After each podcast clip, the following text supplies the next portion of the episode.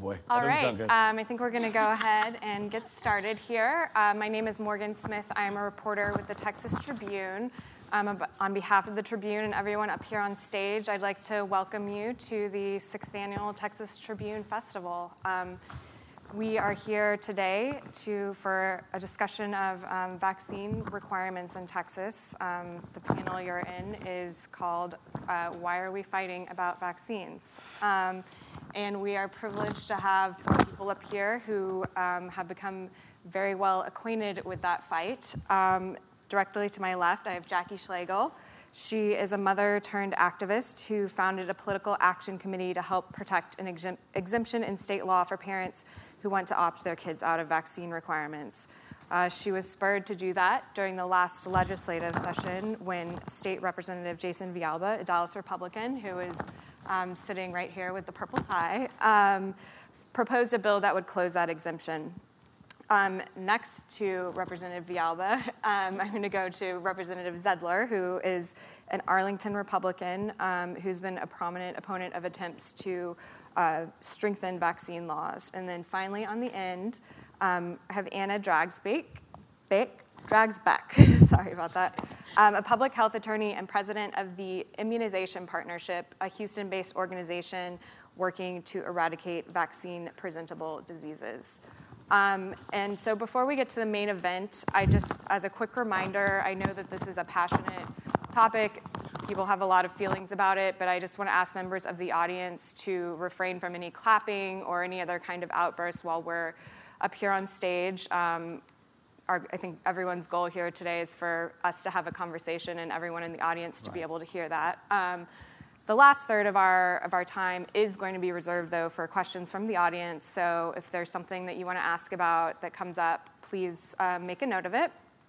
Um, but let's just go ahead and get started. Um, I think that, you know, the title of this, of this panel is, is um, you know, why are we fighting about vaccines? But I think there might be people in the audience who say, you know, should we be fighting about vaccines? Isn't the science on this settled. Um, there are also people out there who are thinking, what, what is the big deal if parents want to be able to make their own choices based on the information out there for their kids? Um, so I'd like to ask each of the panelists, um, I've asked them in advance two sentences or fewer. Um, we'll try and stick to that, but um, Ms. Dragsbaek, let's, if you don't mind, let's start with you. Sure, sure.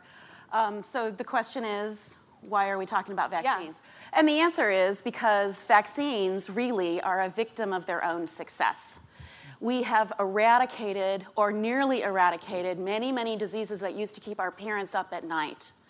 But lately, people have started subscribing to um, alternative theories and to um, very dangerous beliefs that vaccines are riskier than the diseases and that's because we don't see the diseases anymore, and the risk benefit analysis has been very, very skewed. And so we need to be talking about vaccines because without vaccines, the diseases can and will and are coming back. Representative Villalba. Well, it's clear that we have a, a group of, of individuals who have uh, abandoned the scientific community's response to these issues. And they're very active and they're very vocal. They're usually a minority. They're very passionate about the issues that they care about. And because of that, we're seeing a reemergence of individuals who are fighting against the uh, vaccina- vaccinations in general. And uh, look, we, w- we want to recognize the passion of these people because they do have injured children, often uh, from whatever cause. But in this instance, uh, what the result is, is that the parental rights of these individuals is now beginning to infringe upon the parental rights of uh, others in the community. And I think it's that reason that we're having this debate today. Thank you for having us here today. Uh, I believe if you Ronald Reagan said it best. He said, We have a rendezvous with destiny. We, the American people, will either continue to make the decisions based on what's in our best interest and the best interest of our families, or we're going to allow a handful of elitists at the top who have a vested financial interest in the outcome to make that decision for us. I think that's the issue. Um, I would say that um, that's the million dollar question. Why are we fighting about vaccines? Um, I'm not really here fighting for or against vaccines. I'm fighting for the fundamental principle that the state doesn't get to make medical decisions for my children. And that is why I'm here. Thanks. So, to, to kind of set the scene a little bit, um, since 2003, um, the number of children with non medical exemptions to uh, school vaccine requirements has soared. Um, that and these are exemptions that parents allow on um, religious or philosophical grounds. So this is not, um, these are not kids that are receiving these exemptions for a medical reason. Um, but it, that number has soared. It's climbed from about nine tenths of a percent in 2004 to about um, to almost one percent during the most recent school year. Um, I, I want to kick it back to uh, Ms. Dragsbaek. When you look at those numbers, um, you know, as someone through the lens of someone who is working to eradicate diseases, um, what is your what is your reaction? We are absolutely going in the wrong direction. Um, the more people in the community that exempt out of vaccines for their own personal reasons, the more at risk everybody in our community is, especially vulnerable children who are not fully immunized and adults who may have some kind of a, an immune compromised uh, situation. And so these numbers are really a major concern. The other problem with these numbers, if you hear like 1%, you think, well, that's not so many kids. Texas is a big state. Surely that doesn't interrupt the herd immunity. But it does because you get pockets of unprotected communities. These people who choose non medical exemptions tend to cluster in geographical communities, in schools, in faith communities, and in other places where if the disease, if a disease like measles were to hit that community, it would spread like wildfire because measles is one of the most contagious diseases on the face of the planet. And so this is what we're concerned about. There already have been outbreaks of measles and pertussis in Texas and mumps in Arkansas and other diseases across the country, and, um, and we can do better. May I respond to that? Yeah, Jackie, you're, you're one of I'm sorry. You're one of these I'm parents. Yeah, I, I am. And my children go to a school with a 30% opt-out rate, and from the way that they're talking, you would think that every year we have children dying and we have these huge outbreaks, and we just don't see it. That is not what we see. But while we're talking about the numbers, what about the 3.4 billion dollars that has been spent compensating families who have been injured? This is a re- very, very real issue. Families are, are being compensated because their children were injured by vaccines. The government has conceded that. What about those children?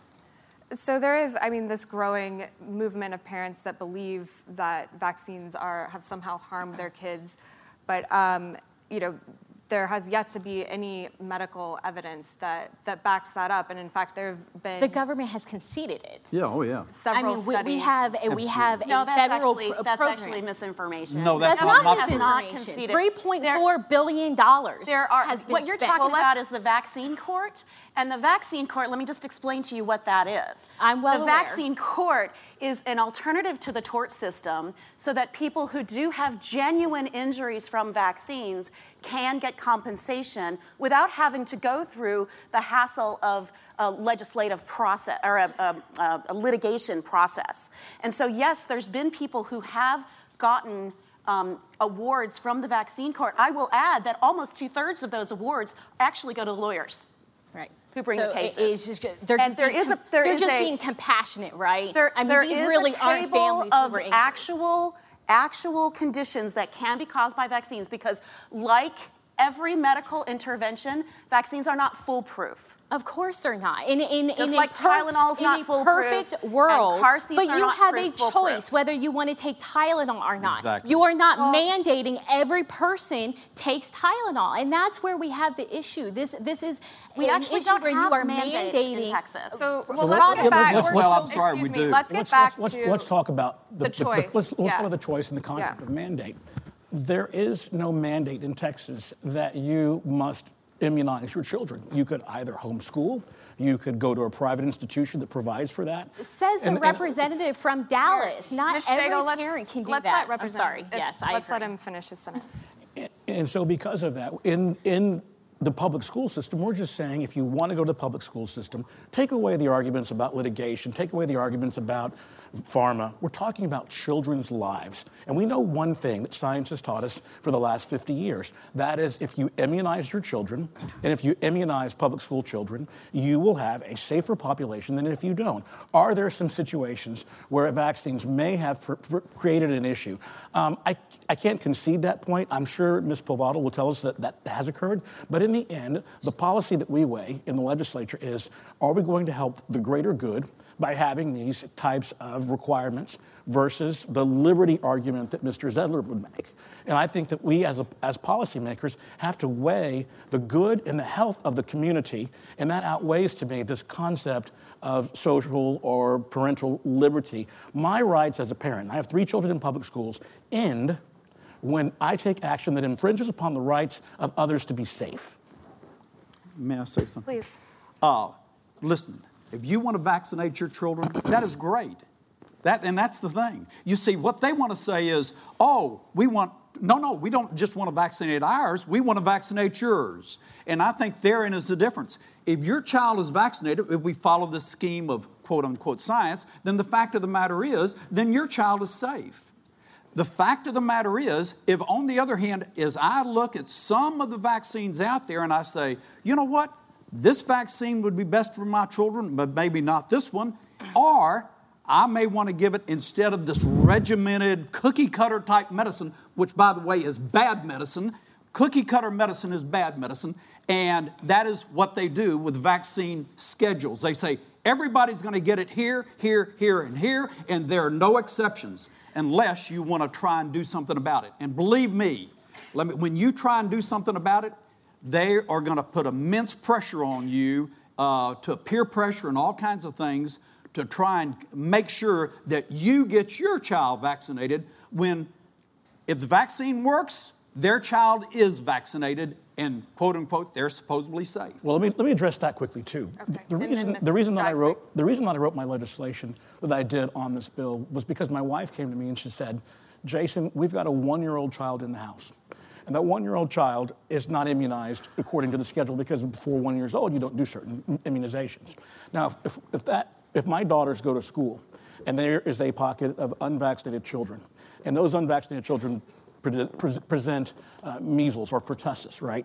Um, and they come home. They can be carriers for that one year old who's not protected. It's not just about the kids who are actually protected, it's about the one year old and also seniors above the age of 60 who may not be immunized at all. And so we have a very serious issue to, to deal with when we're talking about this issue. It's not just the children who are immunized, it's the children that they come home to or their parents or so their I grandparents. Just want to clarify. So, excuse me, I, I would like to say a few things. And then we'll, so, so what you're talking about, Representative Zedler, is medical exemptions, and nobody is talking about getting rid of medical exemptions. How about religious exemptions? No, nobody's talking about getting rid of religious exemptions either. That's not what Representative Villalba's bill did.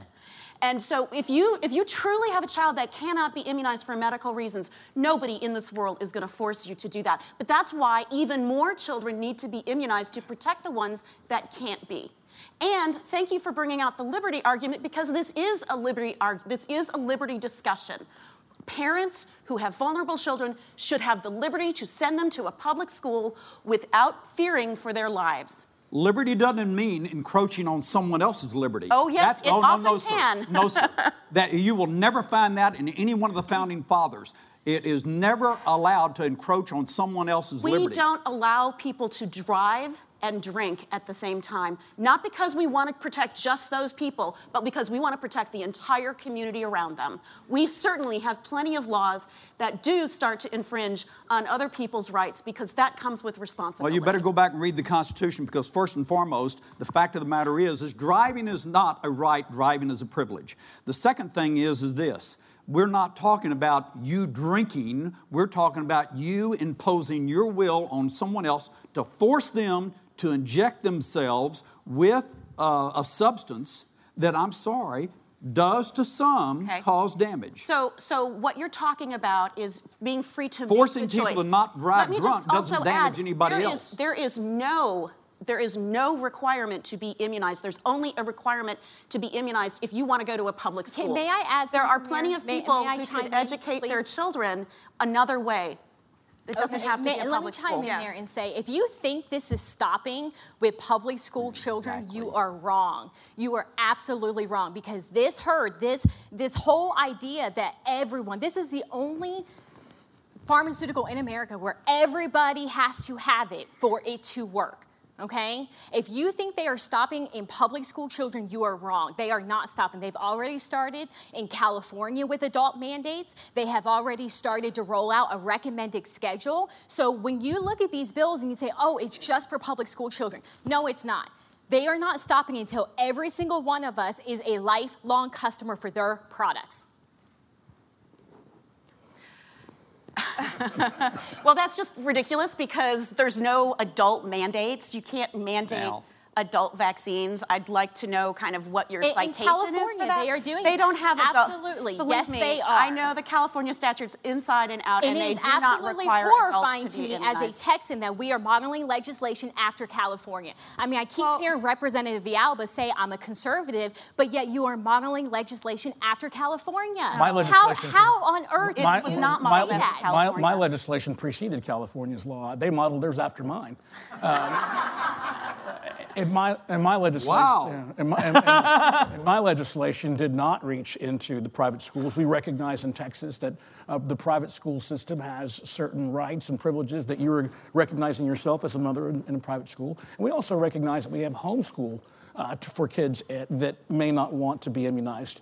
Um, that we're not saying it's a mandate. We're not saying it's a requirement. We're saying if you're going to go to public school with other children who may be vulnerable, You've got, you have to have certain levels of protections. We make you wear a helmet if you're riding a bicycle. We make you drive below the speed limit or at the speed limit if you're driving a car. Every law is an infringement upon our liberty, whether you like it or not. It is. Because any law that says you have to do something is a limitation of your ability to do that thing. Here, we're talking not only about your ability to, to be safe, but to expect a level of safety within the public school system. We're not talking about saying, let's make everyone uh, go get these, these horrible uh, toxins or poisons, as you call them. Uh, what we're talking, what we're talking about is let's make our communities safe. This isn't about the pharmaceutical industry or about lawsuits or about people trying to uh, line their pockets with these situations or with, with these resources. This is about protecting our families, protecting our community, and making sure we have safe public schools for our children. Just like we do when we have uh, situations that protect our children from active shooters, and we've, we've developed laws for that that I, that I also authored. This one is just about protecting kids. Uh, Let Representative. me just, if you don't mind, Okay. um, let's. I, I'm curious. You know, now that we've kind of aired out some of the the disagreements up here, um, I mean, is there room for compromise, Representative Zedler, Ms. Schlegel, on some of the concerns? I mean, should the should the state maybe require a little bit more than just signing an affidavit for parents that want to get a conscientious exemption for for from vaccine requirements for their kids? You know, should the state maybe do a better job of tracking who has these exemptions in the case there is some type of dangerous disease outbreak, so that we know kind of where the vulnerable spots are? Well, I, I will chime in on one thing. As a mother, um, I certainly am very opinionated, but in, in the last few weeks and months, um, my role has started to evolve more into where people are starting to call. And I'm not only getting phone calls from parents now, but I'm getting phone calls from doctors. Doctors in the state of Texas that are no longer able to practice how they see fit because they are having mandates placed on them. Their groups are placing mandates on them as far as the schedules that they have to adhere by. And I've literally had doctors say, you know what, I, I can't practice medicine anymore. And I would rather close up shop than continue to live under these rules and regulations that are not about the patient. Um, so it's not just about parents. I mean, I, I feel like doctors, uh, definitely, I'm getting the phone calls that they are concerned about the route we are going. And they don't want to end up like California. We are in Texas. But I, just- can tell you, there's we're getting a lot of phone calls from doctors who are just de- very, very concerned about the fact that so many people are declining vaccines and have stories about children who come into their clinics with diseases that are 100% preventable. Yeah. Uh, first of all, let me respond to two of uh, uh, Representative Villalba's uh, examples. Uh, if I drive 20 miles an hour, that, that doesn't threaten my uh, safety. If I wear a helmet while I'm riding a bike, doesn't threaten my safety. But what we can we do? I believe first and foremost, we get the uh, uh, drug manufacturers' uh, representatives off the CDC and the FDA.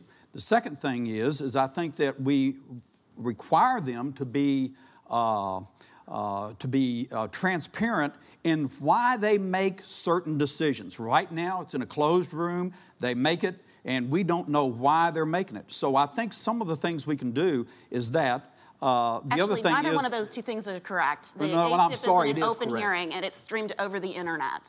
So those are, that's where Well, they make. well, some of them are, but not all of them. Not when they make a a public- policy it's a about. public for meeting instance, that's so is that why, uh, when they decided that we're going to give every newborn baby hepatitis B vaccine, it was made in an open deal? Is yes, that what you- it was made in an open hearing at ACIP. Yes. I just, streamed over the um, internet. I just like to read something that um, is from the American Academy of Pediatrics website, um, and it's about how a vaccine um, is licensed in the United States. Um, before a vaccine is licensed in the United States, the Food and Drug Administration reviews all aspects of development, including where and how the vaccine is made, and the studies that have been conducted in people who have received the vaccine. The FDA will not license a vaccine unless it meets standards for effectiveness, meaning how well the vaccine works, and safety. Results of studies get reviewed again by the Centers for Disease Control and Prevention, the American Academy of Pediatrics, and the American Academy of Family Physicians before a licensed vaccine is officially recommended to be given to children. Every lot of vaccine is tested to ensure quality, including safety, before the vaccine reaches the public. In addition, FDA regularly inspects places where vaccines are made. Um, but it sounds like that you two are pointing out problems with that. That's not comforting. That's not Absolutely. something I mean, that comforts I, I you. think you know we live in this day and age where you know we're constantly uh, questioning the pharmaceutical in- industry. We're constantly questioning transparency, but yet for some reason we put vaccines up on this pedestal that there's absolutely they're safe and effective all the time, and there could never be any corruption in the program, and that's just false. And furthermore, then they keep calling us anti vaxxers when many of us vaccinated our children, abundantly, I might add. And we're not anti vaxxers. We are pro transparency. We're pro liberty. We're pro, you know, safe and effective vaccines. I think children should have access to the safest vaccines on the market. But their parents also need to have a choice because there's absolutely a risk with that vaccine. So, vaccines are very safe and very effective. They go through rigorous testing, as you've just pointed out. And then, even after they're on the market, they continue to go through testing. They continue to go under surveillance. And when a vaccine is seen to be not safe or not effective, it is pulled, just like the FluMist was this past uh, fall. So we, we are watching very closely. We do recognize when something's not going the way it should be, and those vaccines do get pulled. So it is one of the safest medical interventions in, in the history of mankind. And I, I mean, I, I did kind of want to go back to one of my initial questions because I think it got a little bit lost, but just, you know, is there room for compromise? I mean, do we need additional steps for, you know, maybe so many doctors wouldn't be concerned or there wouldn't be a need for, um, you know, doctors' clinics to say, we're not accepting non vaccinated kids anymore. Um, if there were maybe an additional step that parents went through, perhaps um, before they got an exemption. I mean, is that something that? Let's, let's talk about some yeah, yeah. legislation that might ultimately end up in the legislative session this com- coming up. Look, the bill that I filed, I believed, was a compromise. It was only public schools. It did, it did have a religious exemption. It did have medical exemption. It only removed the conscientious exemption. That was all we tried to achieve in that legislation. That being said, we got some pushback. Uh, we didn't get through committee. Um, and what I said uh, after the campaign that I had recently is that legislation is, is not ready yet for Texas until there is a significant outbreak. And I won't file that bill again. But there is a bill that uh, I'll be participating uh, with Dr. Sheffield on this year that I think is smart policy. And what that bill says is look, I, I get it. Uh, the, the, the, the vaccination folks have spoken. Uh, they don't want a bill removing the conscious exemption. But if I go to a public school, I should have the right for transparency to know um, what percentage of children in that school are actually not vaccinated. What is the percentage? I don't want to know the names. I don't want to know the backgrounds. I don't want to know the parents. I just want to know the percentage of the population at my public school is non vaccinated, so that I can make a choice as a parent whether or not to keep my child in that school or take my child to a, a school where I believe it, my child will be safer. That legislation is coming. Um, I will be co authoring or joint authoring that one, and I think that one will, is one that we will get support for. And yeah, and, and that's yeah. That's built on a, a, totally false premise. the false premise is if a, if a school has 95% vaccination rate and another school has 85% vaccination rate, somehow the 85% vaccination rate is uh, less safe than the 95% vaccination. Because rate. it is. No, because here's the fact. That's how here's the fact. Works. Here, excuse me. Here's the fact if your child is vaccinated and the, child, and the vaccination is working as it should, then the fact, and fact of the matter is your child is safe. Here are the facts. If your child is immune suppressed, for instance, it, like for instance, if you go to MD Anderson, they don't say, don't bring a child here that's never been vaccinated. You know what they do say? Don't bring a child here that's been recently vaccinated because that child is sloughing off the viruses that he was vaccinated with. The end result is the real threat to the immune suppressed child is not the unvaccinated child, but the child that's been recently vaccinated with a live vaccine. Okay. So let's just pick that apart a little bit because there's several things that I think we need to address in that, in that statement, Representative Zedler. First of all, um, children in schools where you have a lower immunization rate, you have a much higher risk of getting diseases that spread through that population. And it's not just my kids I'm worried about. My, believe me, my kids are fully vaccinated with everything. Um, but I'm not just concerned about my kids, I'm concerned about all the kids in the community. I'm concerned about the, the, the one year old at Representative Villalba's house who um, is not protected yet adequately from mumps and measles and from pertussis. And if that disease comes home from school, I'm very concerned that his child will end up in the hospital or even worse. And so this is not just about you vaccinate your child, therefore he's safe and you don't have to worry about what happens with my child because it impacts the entire community. That's how herd immunity works. That's what community immunity is all about. So, how does your vaccinated child bring a disease home that they're vaccinated for to give to the one one month so old baby. So the measles virus is one of the most contagious viruses on the face of the planet. It can live on surfaces up to two hours after the person with measles has gone. So it could easily, uh, Representative Villalba's child who is older could bring it home on the backpack, and it could get his baby could be infected. Not only that, there are other people in our community who are immune compromised, and that is what you're talking about with MD Anderson. Those people are very, very fragile. They're in a very fragile state. it, it is an exceptionally, exceptionally rare occurrence that someone sheds vaccine, and that's only from live viruses. That's and right, that's but why that's why they say don't bring them you here. Have a so, very, so if you've had, you uh, have so if you have a school that's forcing a bunch of There's people to get vaccinated, MD Anderson and yeah. the public schools. No, sir. Okay. No, sir. The deal um, is, if you're forcing a bunch of people to get vaccinated in order to get into school, then guess what happens? They're bringing those live vaccines that they're shedding in with them to go to everybody. May I ask a question? Um, as far as a parent's right to know, you're talking about a parent has a right to know the vaccine uh, numbers in their school. So, if we're talking about a parent's right to know, would you support an informed consent bill where parents actually get to see the vaccine ingredients that they are consenting to for their child? We already have that. It's called the VIS. There's already that does not consent. It's called the VIS. that doesn't Vaccine information statement. It's mandated by law. I asked a question to, to Representative Villalba, and I would like for him to answer it. Well, I perceive that we do have those kinds of protections. I, I got my what my, my ass effects from. So my, you would for, support for, informed consent. I, I, all I know is this: when I get my little pills from, from my, my reflux, I look at the thing and there's about 50 paragraphs that describes exactly what's in that bill uh, or what's in that that drug. Same thing with vaccinations. I don't have do any. You I don't get have those any. I don't have with any, vaccines I, don't have currently? Any, I don't have any problem with that kind of a, with providing that kind of information. So you um, believe that parents should get the vaccine package inserts when they vaccinate their children? You would support a an informed consent bill where they had access to that information? Sure. Okay. Be- because the fact of the matter is they're not given that. Let me tell you, I, I went in not they're too long ago and, and got. Excuse me. Okay. Excuse me. I have a. I went into a, to get a let vaccination me, for tetanus. Butler, let me just. And they did not give here. me anything. They gave me the shot. Beep Well, I would. you know. So, what about this concept of the shot? Uh, sure. transparency with, you know, should, and by the way, the immunization rates of all schools are available on the Texas Tribune website. We get that data and, and update it. By But, school?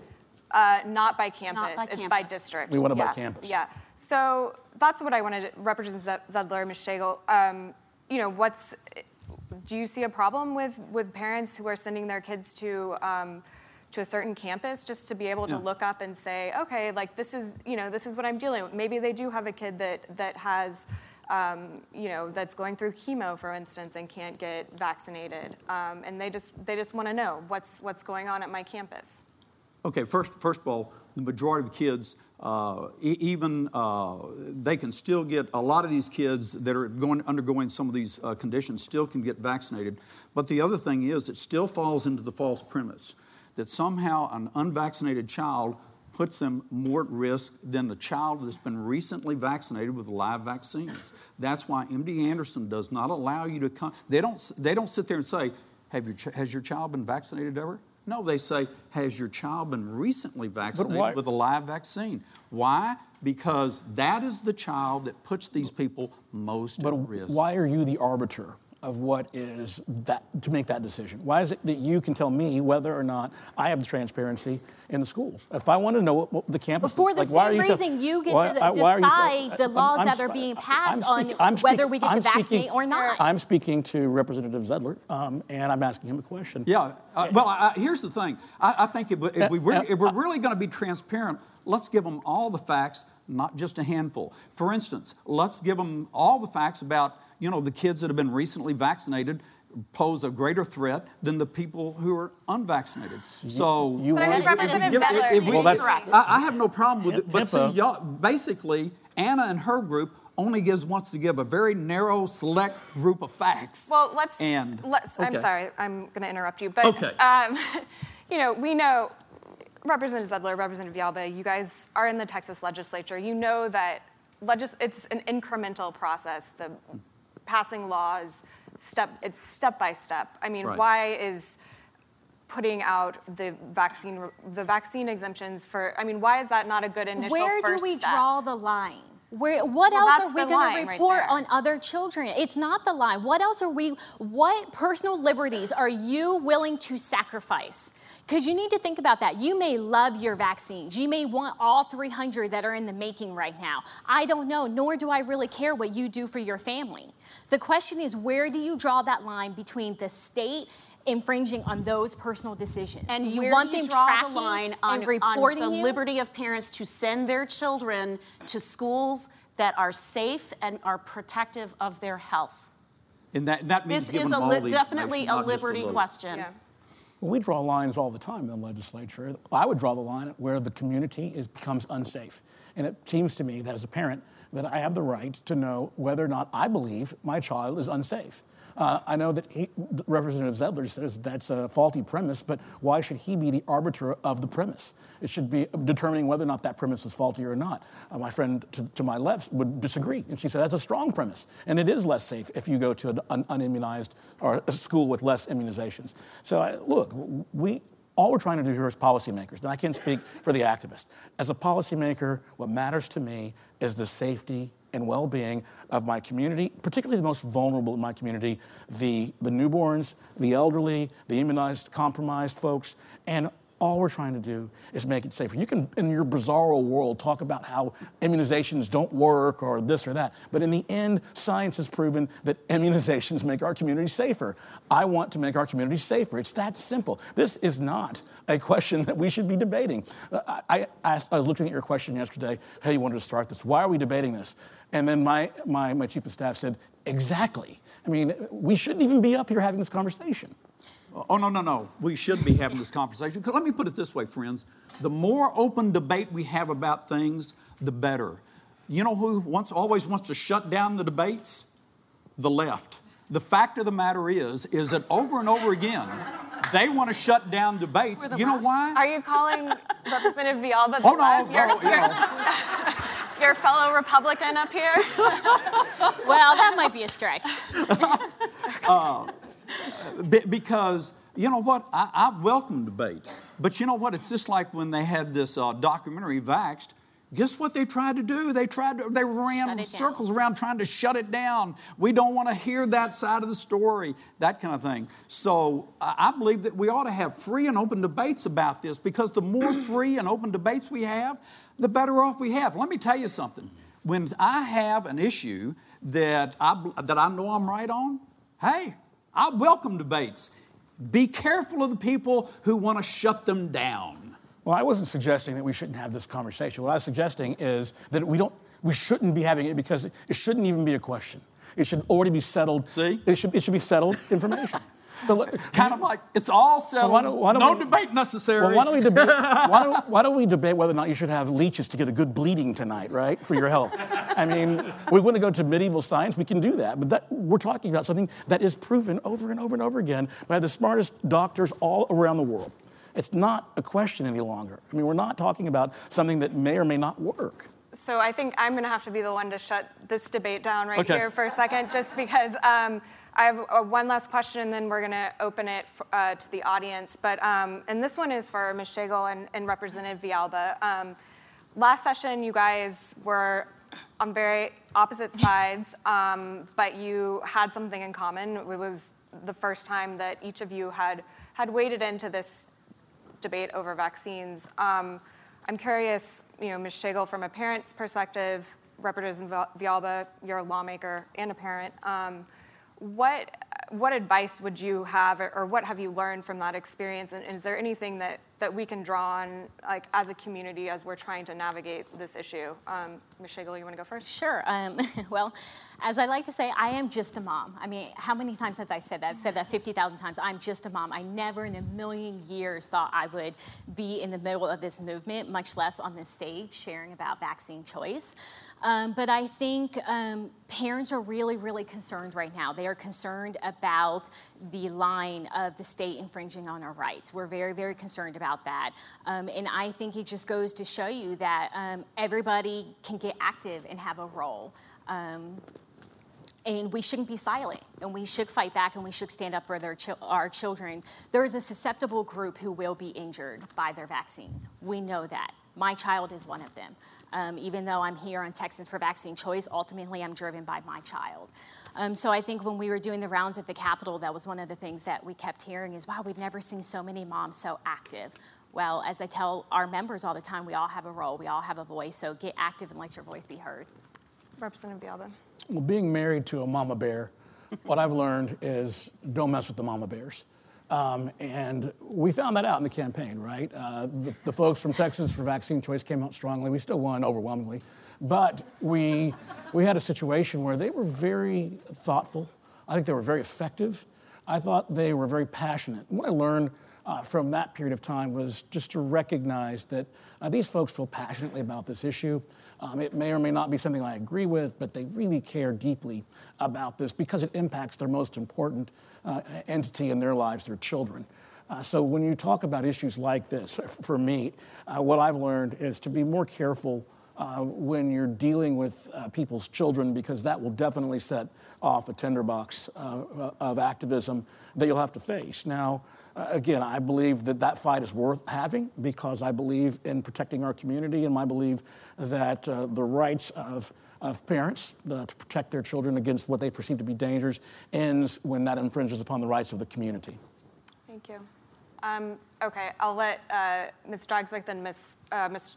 Representative Zedler um, have two final words, and we'll go to the audience. Well, thank you also um, to Representative Villalba and um, the rest of the panel for recognizing that this is a mama bear issue. I'm a mama bear too. I've got two kids who've gone through the public schools here in, in Texas. And I, um, I feel very strongly that they should be protected, and very strongly that my liberty rights are just as important as everyone else's. Um, I first got my inspiration for working in vaccines because I was a Peace Corps volunteer in West Africa. And I saw communities that suffered without vaccines. I saw children have polio. I saw children die of whooping cough. I saw children who had um, all kinds of, of malformations and, and suffered greatly. And I saw the mama bears, the African mama bears, who would carry children on their back and walk without shoes for 10 miles just to be able to get their children immunized. And when you see that, yes, this is a mama bear issue, and this is our kids that we're talking about. And we have to protect them from everything we can. Eh, I, and you know what? I can feel a whole lot more passionately about this as well if, if I got the $170,000 a year that Anna gets for this. So let me tell you, uh, I believe that in essence, uh, the more debate we have on this, better, uh, better off society is. But I still believe that ultimately no one has the right to force someone else to inject something into them. I'll tell you this I can't tell you the number of mothers or, or, or parents that I've talked to that gave me the same story that my child was progressing normally, my child was talking, my child was uh, uh, having a personal relationship with their parents and things like that. And all of a sudden, we took them in there and we gave them a bunch of vaccines. And all of a sudden, that child not only stopped progressing, they regressed. And you know what? Uh, now, they want to say, well, there's no evidence of that. You know, there's a causal effect when you see the number of vaccines going up, and at the same time, the instances of uh, vaccine injuries going up, then you know what? the average person would say, gee, there seems to be a relationship here.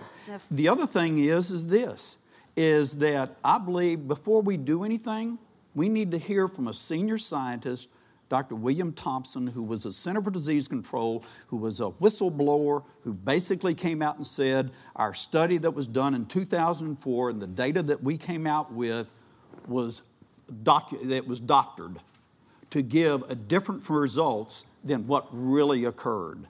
And uh, that really the results showed more injuries than what we showed because we doctored the data. So, first of all, let's get uh, Dr. Thompson up have him testify, see all the data that he has, because then we'll start getting to the truth of this. The other thing is just like I say, we need to get the, uh, uh, the, the drug manufacturers away from the FDA and away from the Center for Disease Control.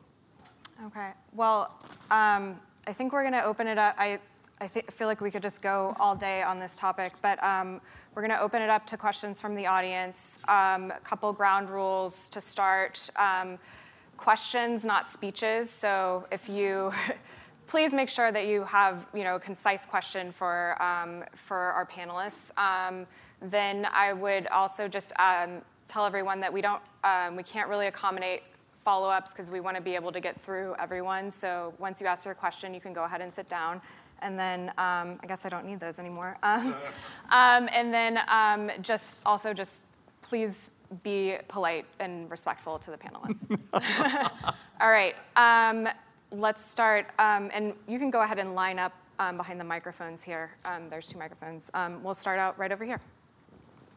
My question is for Anna. Uh, you said made two quick statements, and that just leads to my question. You said that this is about protecting all children, but then you did say that there are instances that the federal government has acknowledged that they've compensated families whose kids are injured mm-hmm. through vaccines. Mm-hmm. And so, my question is what do you tell the parents and the children in those instances?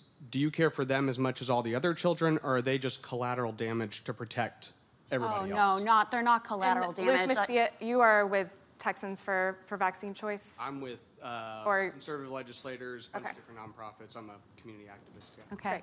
Okay, thank you for asking that question. Yeah, so so of course they're not collateral damage. That we, we care deeply for every child, not just the, the children who um, are not injured by vaccines.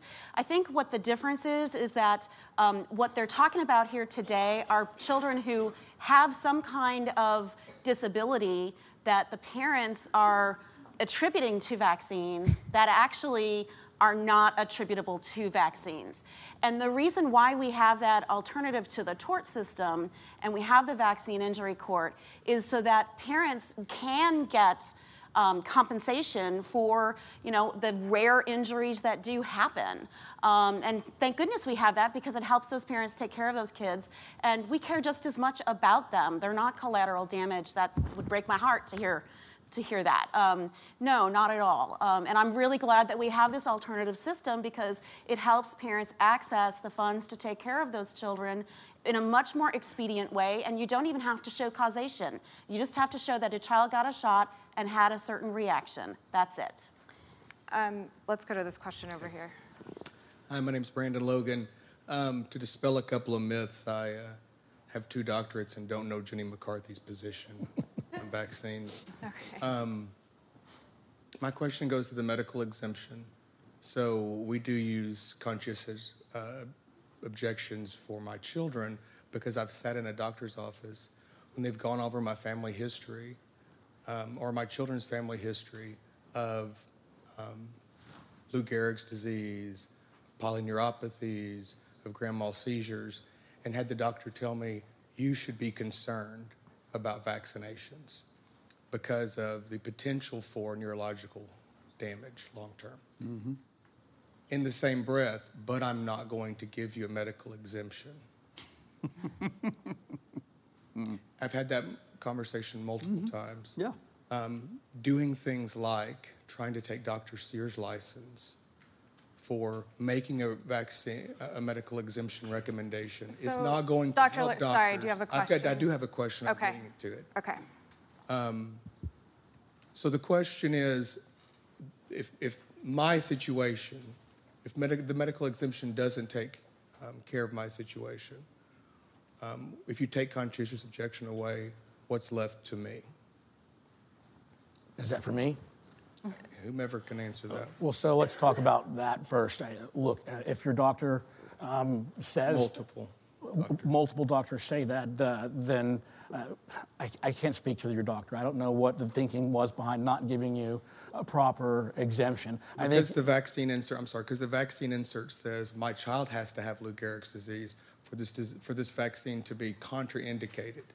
The, vi- the, the Sir, I'm issue is- sorry. No, no, No, the issue is. we're that- trying to get through. You know, as I think it's a very, very valid possible. point, though, is that we are taking that decision out of the hands of medical doctors and put it into the hands of politicians, and that is not acceptable. I think that's the opposite. Period. That's the, that's the opposite of what he just said. Yeah, it, under those circumstances, you would have access to a medical exemption if you could find a doctor who agreed that there was a valid medical If you can find a If doctor, no- and doctors there's are no scared right now, they are terrified. If there's no non-medical exemption and there is no uh, non-medical exemption available to you, you have other options for immuni- for educating your But child. Your employers are going Sir, after. thank you. You've had your chance to ask. it. You can continue the conversation after the panel if you'd like. Um, question over here. Oh, yes. My name is Allison Thompson. I'm an RN. I'm a mom of two. Uh, I'm a professor of nursing at Austin Community College. My kids go to school and here in Central Austin. It's 43% poverty level. And I'm just wondering what level of privilege is this where we have families that can't feed their kids? We have a food pantry because we have a high low socioeconomic range at our school. What is the group that uh, I'm sorry, what's your name? Jackie Schlegel. What's the level of socioeconomic privilege in your group? The people who are in poverty, did they worry about that? Do you have poor people who moms, dads work three, four jobs? Are they with you? Are Um, you that would pretty much be my family, if you want to be brutally honest. Okay. Um, is that my family doesn't make a lot of money, um, and this is why it's so insulting to hear Representative Villalba say, "Send your kid to private school or homeschool them," because not all of us have those resources. Representative Villalba. I mean, I understand that's very easy for you to say, you know, a, as a lawyer from uh, Dallas, that you know you have that many options, but not all of us do. My group in particular is very, very diverse. We have people from all walks of life. So, Qu- do you benefit from a food pantry from your kids? Sorry, Do you- no follow-ups. I'm Okay. sorry. Um, next question. Howdy, my name is Jonah Chen. I'm from the Bush School in Texas A&M University. My question is for all the panelists. Um, with public administration and legislators, they take stances based on the information that they receive, whether it's misinformation from authoritative sources or accurate information. Could you go down the line and say where you got your information, not from case studies, but from authoritative sources? Sure, sure, sure. Uh, you start with me? Okay. My information comes from the CDC, the FDA, the um, Centers for uh, the um, American Academy of Pediatrics, um, and um, the uh, National Institutes of Health. Uh, same here. We did a deep dive on this issue when we started drafting the bill. We went through the same analysis that she went through. So CDC, NIH, all the major medical communities, uh, TMA, uh, the, the doctors in Dallas, the doctors here, the, the Texas Association of Pedi- Pediatrics. Uh, we had PTA. We talked to as many people as we could on the issue. Uh, I got my, I, I, spent 33 years in the healthcare industry, so I, I, gained a lot of information from there. But the other thing is, when I got onto this, I uh, got in, uh, talked to a number of doctors, I talked to, I got studies and that kind of thing. And uh, uh, for instance, just recently there was a study uh, that came out uh, in France that showed a correlation between the increase in hepatitis B vaccines and multiple sclerosis. And so, you know, when people say there is no harm to this, uh, and, and the other thing is, is this I know a little bit about how you catch hepatitis B. You know what? The fact of the matter is, we're giving every newborn child hepatitis B. That's pretty well mandated. And if you try and uh, say, no, I don't want that, boy, they go apoplectic. The fact of the matter is, is there's only one type of child that ought to be uh, uh a newborn baby that ought to be given a hepatitis B vaccine, and that is if the hepatitis, the mother is hepatitis B positive. But you know what? Other than that, the vast majority of the patients that get hepatitis B are the ones that uh, should be. Okay, I'm uh, going go to ahead. stop you right, right. so we can just. Okay, Ms. Schlegel. I, I mean, I'm a mom. I think I've been very clear about that. I'm not here to debate the science. I'm here to talk about parental rights and vaccine choice and informed consent. Next question. Um, yes, my name is Rachel Williams. I am a person with autism, as is my older brother. Um, this is question is more directed towards Ms. Schlegel and Representative Zedler. What are, what is your response to people like my older brother and I who, who can agree with certain points that you are making, but are frequently turned off by ableist rhetoric, such as referring to people who like me, he and my brother, and other people with disability, he's as damaged or, or uh, as like an epidemic. Like, what is your response to that? Well, first of all, you're very brave for being here. Right. I, I, am the parent of a child with autism, and I hope and pray to God one day she can stand up and speak like you have, but right now she can't. Um, I've been to the best specialists all across the country, and my child is damaged. She has a brain injury. She lives in pain every single day of her life as a direct result of her vaccines. And I have a whole medical team that agrees with me. And here's what's mind blowing: is you have people who want to sit here and argue about my daughter and her medical records that they've never seen. But that that that is standard. That is what we do. We're not talking about individual children. We're talking about just the, this greater vaccines do not cause this. But my daughter doctors have absolutely agreed that they do. Um, in, in, my child's instance, did cause her brain injury. Um, so I think you know we we do have some damaged children. If you do not consider yourself in that group, then we respect the individual. We are not here to blanket anybody under a term that they don't want to be covered under. Next question. Hi, my name is Zoe Whitworth, and I'm a pre medical student at Schreiner University.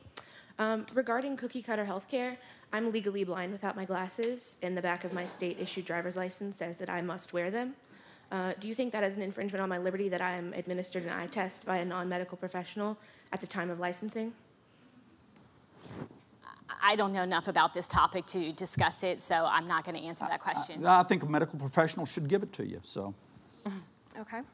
I think you make a great point about liberty, and you know there are some limits sometimes because certainly you could argue that you have the liberty to drive without your glasses, um, but you have your glasses on, thank God, um, and that keeps us all safer.